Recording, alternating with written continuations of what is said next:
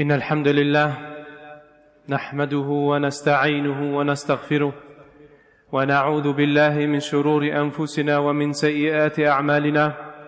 من يهده الله فلا مضل له ومن يضلل فلا هادي له. وأشهد أن لا إله إلا الله وحده لا شريك له. وأشهد أن محمدا عبده ورسوله وصفيه وخليله وخيرته من خلقه. أرسله ربه رحمة للعالمين وحجة على الأجمعين وصلاة الله وسلام عليه وعلى آله وأصحابه أجمعين.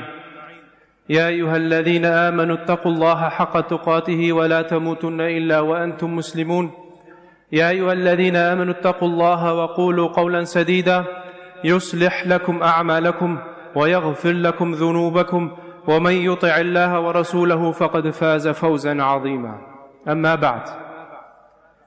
Kære brødre og respekterede søstre, vi takker Allah for at velsigne os denne dag, denne velsignede dag, som Allah har gjort som en ugenlig Eid, som en ugenlig højtid, hvor vi bliver påmindet og forsøger at komme tættere på Allah subhanahu wa ta'ala. Sidste uge blev der igangsat en serie omkring Silatul Rahim, Omkring ens nærmeste familiemedlemmer. Det at opretholde forbindelsen til ens nærmeste.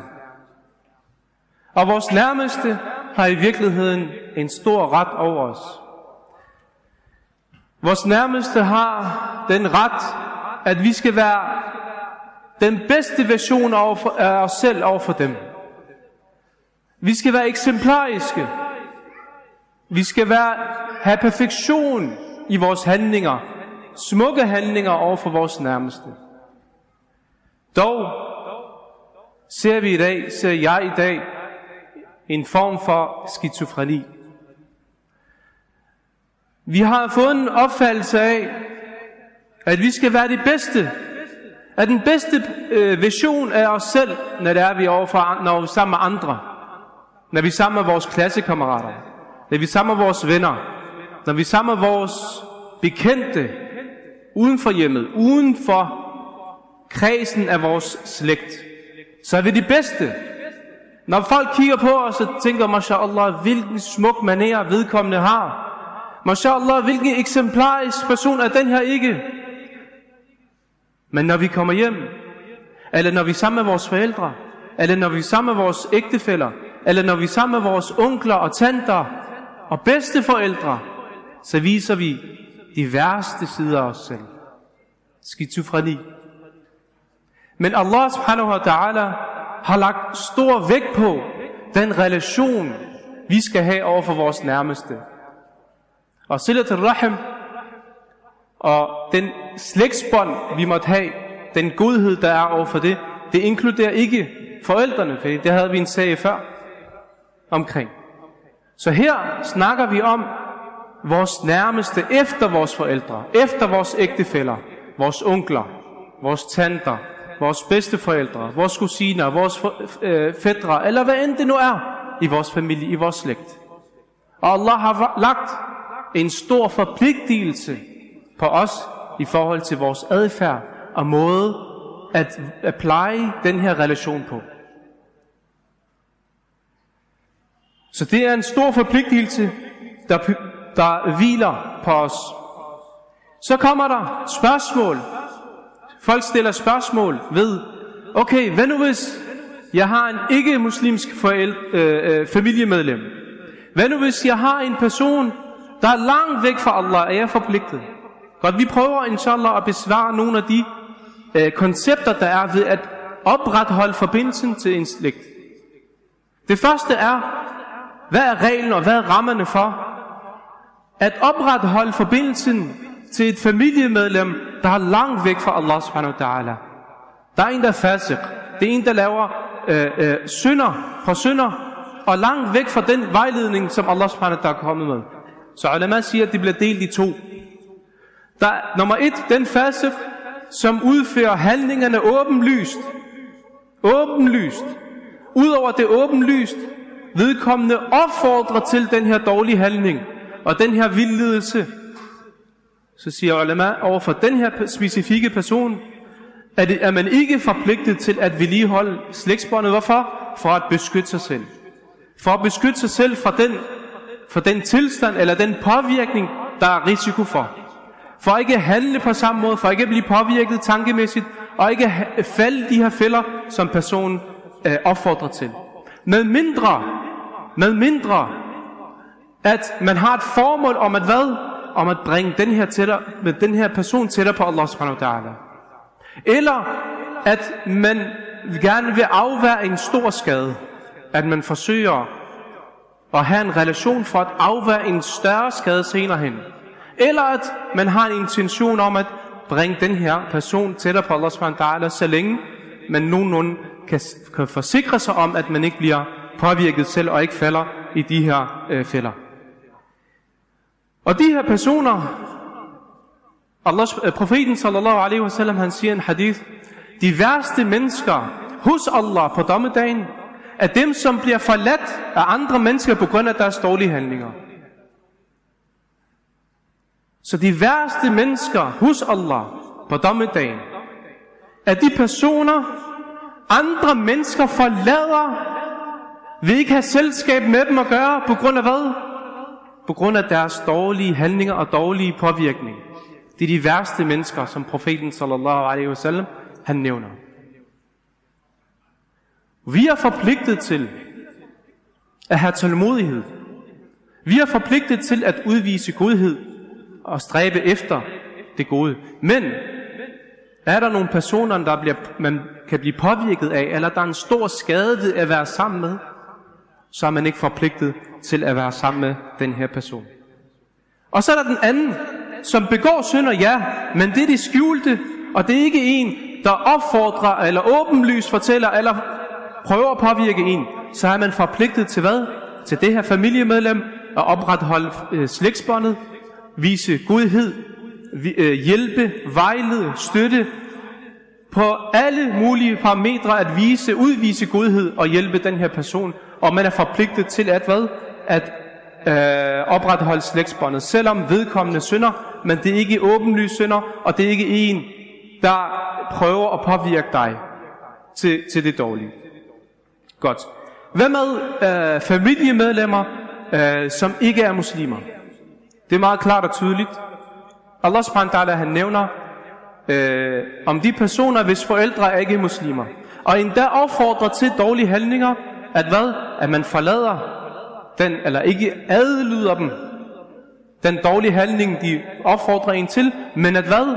Men man udviser god maner, udviser godhed overfor dem. Og her er der også to. Der er familiemedlemmer, som ikke er muslimer, som ikke bekriger en, som ikke håner en, som ikke skader en, som ikke prøver at påvirke dig, så er der væk fra Allah subhanahu wa ta'alas din. Dem er du forpligtet til at udvise godhed. Dem er du forpligtet til at øh, forbinde øh, slægtsbåndet med, og være der på samme måde øh, som alle andre. Hvorimod, hvis det er familiemedlem, som bekriger en, som håner en, som prøver at trække dig væk fra Allah subhanahu wa ta'ala, igen, det samme som vi nævnte tidligere, så er man ikke forpligtet til at vedligeholde slægtsbåndet for at beskytte sig selv. Så ulema snakker om, at måden man opretholder, eller måden vi agerer på, ved at opretholde øh, relationen til vores slægt. Nummer et er dem, som adlyder Allah, og de opretholder slægtsbåndet på forskellige måder. Så er der dem, der er midt imellem. De gør det, som de får af andre. Så for eksempel, hvis min onkel ringer til mig, og prøver at vedligeholde slægtsbåndet til mig, så gør jeg da også det samme. Men hvis min anden onkel kutter mig fra, så cutter jeg også ham fra. Hvilket er forkert. Hvilket er forkert. Fordi den rigtige måde at vedligeholde slægtsbåndet på, det er at forsøge at række ud, selv hvis de ikke gør det. Så det er ikke noget med en til en. Du gjorde det, så gør jeg det også. Det er en forkert forståelse. Vi skal forsøge at bekæmpe vores nafs og vores hjerte, når det siger til dig selv, du er bedre end ham, eller det burde være ham, eller det burde være hende, der skal gøre det. Nej. Du gør det her for Allah subhanahu wa ta'ala skyld. Du gør det her, fordi du er forpligtet til det. Hvad han gør, eller hvad hun gør, det står de til regnskab for.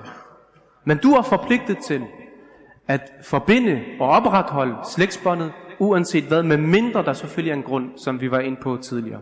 Så det var midt imellem, alt efter hvordan folk agerer med vedkommende, så, øh, så gør de det på samme måde, så, som er forkert. Og så er der dem, der cutter båndet. Så er der dem, der forsøger at opretholde slægtsbåndet til vedkommende, men vedkommende afviser. Uden nogen grund. Og profeten sallallahu alaihi wasallam, han siger, den som kotter slægtsbåndet, er en, der ikke kommer i Jannah. Den, der kotter slægtsbåndet, den, der afbryder forbindelsen til ens familiemedlem uden nogen grund, er en, der ikke kommer i Jannah. Det er alvorlige ord, brødre og søstre. Og jeg ved, i vores samfund, vi lider af problemer i vores relationer. Og så sagde den ene onkel sådan her, og så sagde bedstefar sådan her, og så sagde broren sådan her. Og hurtigt opstår der splid, og tiden går, og vores relationer går i stykker.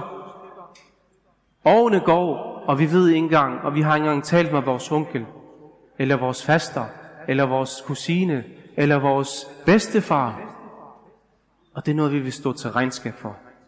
Så vi spørger Allah subhanahu wa ta'ala, om at gøre os blandt dem, der har styrken, der har tålmodigheden, der har viljen til at opretholde vores slægtsbånd.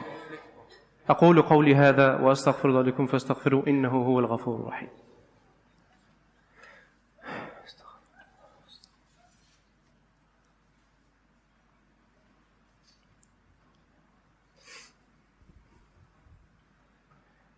بسم الله الحمد لله والصلاة والسلام على سيدنا محمد وعلى آله وصحبه أجمعين så hvordan kan vi opretholde, og på hvilke måder kan vi opretholde vores slægtsbånd? Der er tre forskellige måder, eller der er flere. Det ene er ved vores handling. Vores handling, vores adfærd. Den måde, vi handler på. Nummer et. At besøge vores nærmeste. At tage initiativ til at besøge. Og det er den vigtigste og den bedste måde at opretholde vores bånd på. Det er at besøge hinanden. Tag initiativer til at, hvad? at se hinanden.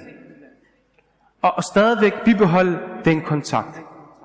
Nummer to, det er at besvare invitationen. Hvis vi bliver inviteret til bryllup eller sammenkomst, eller hvad end det er, at vi vælger at handle på den invitation, vi har fået, at besvare den. Og generelt set, det at besvare en invitation fra en muslimsk bror eller søster, det er en rettighed. Det er en forpligtelse for enhver muslim at man besvarer en invitation med mindre, at der selvfølgelig er noget skade, eller der er et eller andet, der er modstridende overfor Allah subhanahu wa ta'alas shara, regler og rammer. Men at vi besvarer, og, og, og, og, og vi tager imod den invitation, vores familiemedlemmer giver os, og vi glæder os til at, at, at bruge tid med dem. At besøge den syge. Vi har et familiemedlem, der er syg, at vi besøger, at vi tager initiativ til at besøge dem. At vi personligt tager initiativ til at tage forbi og spørge og besøge den her syge. Vi har familiemedlem eller familiemedlems bekendte venner, der går bort. At vi beder janaza over dem. Eller vi beder janaza over vores familiemedlems ven, eller nabo, eller en betydningsfuld person. Og forfølger til begravelsen. En godhed. Og det er selvfølgelig også en hvad? En forpligtelse over for enhver muslim, at vi opretholder, i hvert fald nogle af os opretholder janaza. Men når det er, det er slægt, eller det er tæt på slægt, at vi udviser den her godhed, at vi deltager til janaza, og vi følger janaza øh, begravelse, begravelsen. Eller at vi via vores handlinger yder, yder praktisk hjælp, støtte, vejledning, hvis de skal flytte, hvis de skal, hvis de skal ringe et eller andet sted af, af sprogmæssige årsager ikke kan, at vi tilbyder vores hjælp, at vi praktisk hjælper dem og støtter dem, hvad end det er, de har brug for. Nummer to, at vi kan vedligeholde vores slægtsbånd ved udtalelser, ved vores tunge. Nummer et, at vi spørger til dem, hvordan har du det? Hvordan går det? Det er længe siden. Vent ikke på, at de tager kontakt til dig. Hvad er den, der er bedre? Hvad er den, der, øh, der søger den her godhed? Og Allah er bevidst om det.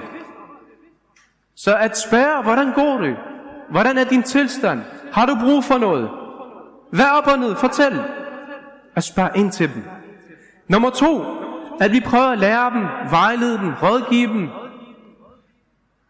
og påbyder det gode over for dem, fortæller dem, og forbyder det dårlige for dem, at vi ønsker dem det bedste ved vores samtaler med dem. Og også at vi på den anden side også inviterer til sammenkomster, til bryllupper, til cafébesøg, eller hjembesøg, eller hvad end det er, at vi også besøger, eller øh, tager initiativ til at invitere øh, øh folk, øh, vores øh, øh familiemedlemmer. Det kan også gøres ved økonomisk aspekt, ved at hjælpe dem økonomisk, hvad end det er, de har brug for. Har de for eksempel gæld, hjælp dem med at betale deres gæld af. Køb gaver til dem. Og lad mig siger, at man også kan give deres, øh, en zakat til dem. Og endda det er endnu bedre. Hvorfor? For de første og fremmest sadaqa, og nummer to det er en måde at vedligeholde en slægtsbånd på. Så længe det ikke er nogen, som man i forvejen er forpligtet til at forsørge. Så længe det ikke er nogen, man i forvejen er forpligtet til at forsørge. Så der er mange måder, brødre og søstre. Og i dag, det kan ikke være nemmere end i dag. Fordi vi har WhatsApp, vi har øh, alle mulige sociale medier, videoopkald, enkel besked, eller enkel opkald på 2-3 minutter. Vi har en travl hverdag, men det kan ikke være så svært, brødre og søstre. Vi lever ikke i en tid, hvor vi skal rejse flere uger eller måneder for at besøge hinanden, eller for at spørge, hvordan de har det. I dag er det nemt. Så vær ikke blandt dem, der negligerer vores slægtbånd. Vær ikke dem, så afskærer dig fra din slægtsbånd, og dermed afskærer dig fra Jannah. Det er meget, meget vigtigt, at vi er bevidste om dette. Fordi det er med til at bygge vores samfund op. Hvis vi internt er ødelagte, vores interne relationer er ødelagte, hvad forventer vi af vores umma? Hvad forventer vi af vores, af vores øh, øh, samfund? Så vi spørger Allah subhanahu ta'ala, han vejleder os til det, han elsker. Og at han tilgiver os for vores mangler og fejl. Vi spørger Allah subhanahu ta'ala, han beskytter os og vores familier og vores nærmeste. Og vi spørger Allah subhanahu ta'ala, at han giver styrken til at være de bedste af de bedste til at opretholde slægtsbåndet, øh, hvor end det er. Om det er her i Danmark eller andre steder. وآخر دعوانا الحمد لله رب العالمين وآخر الصلاة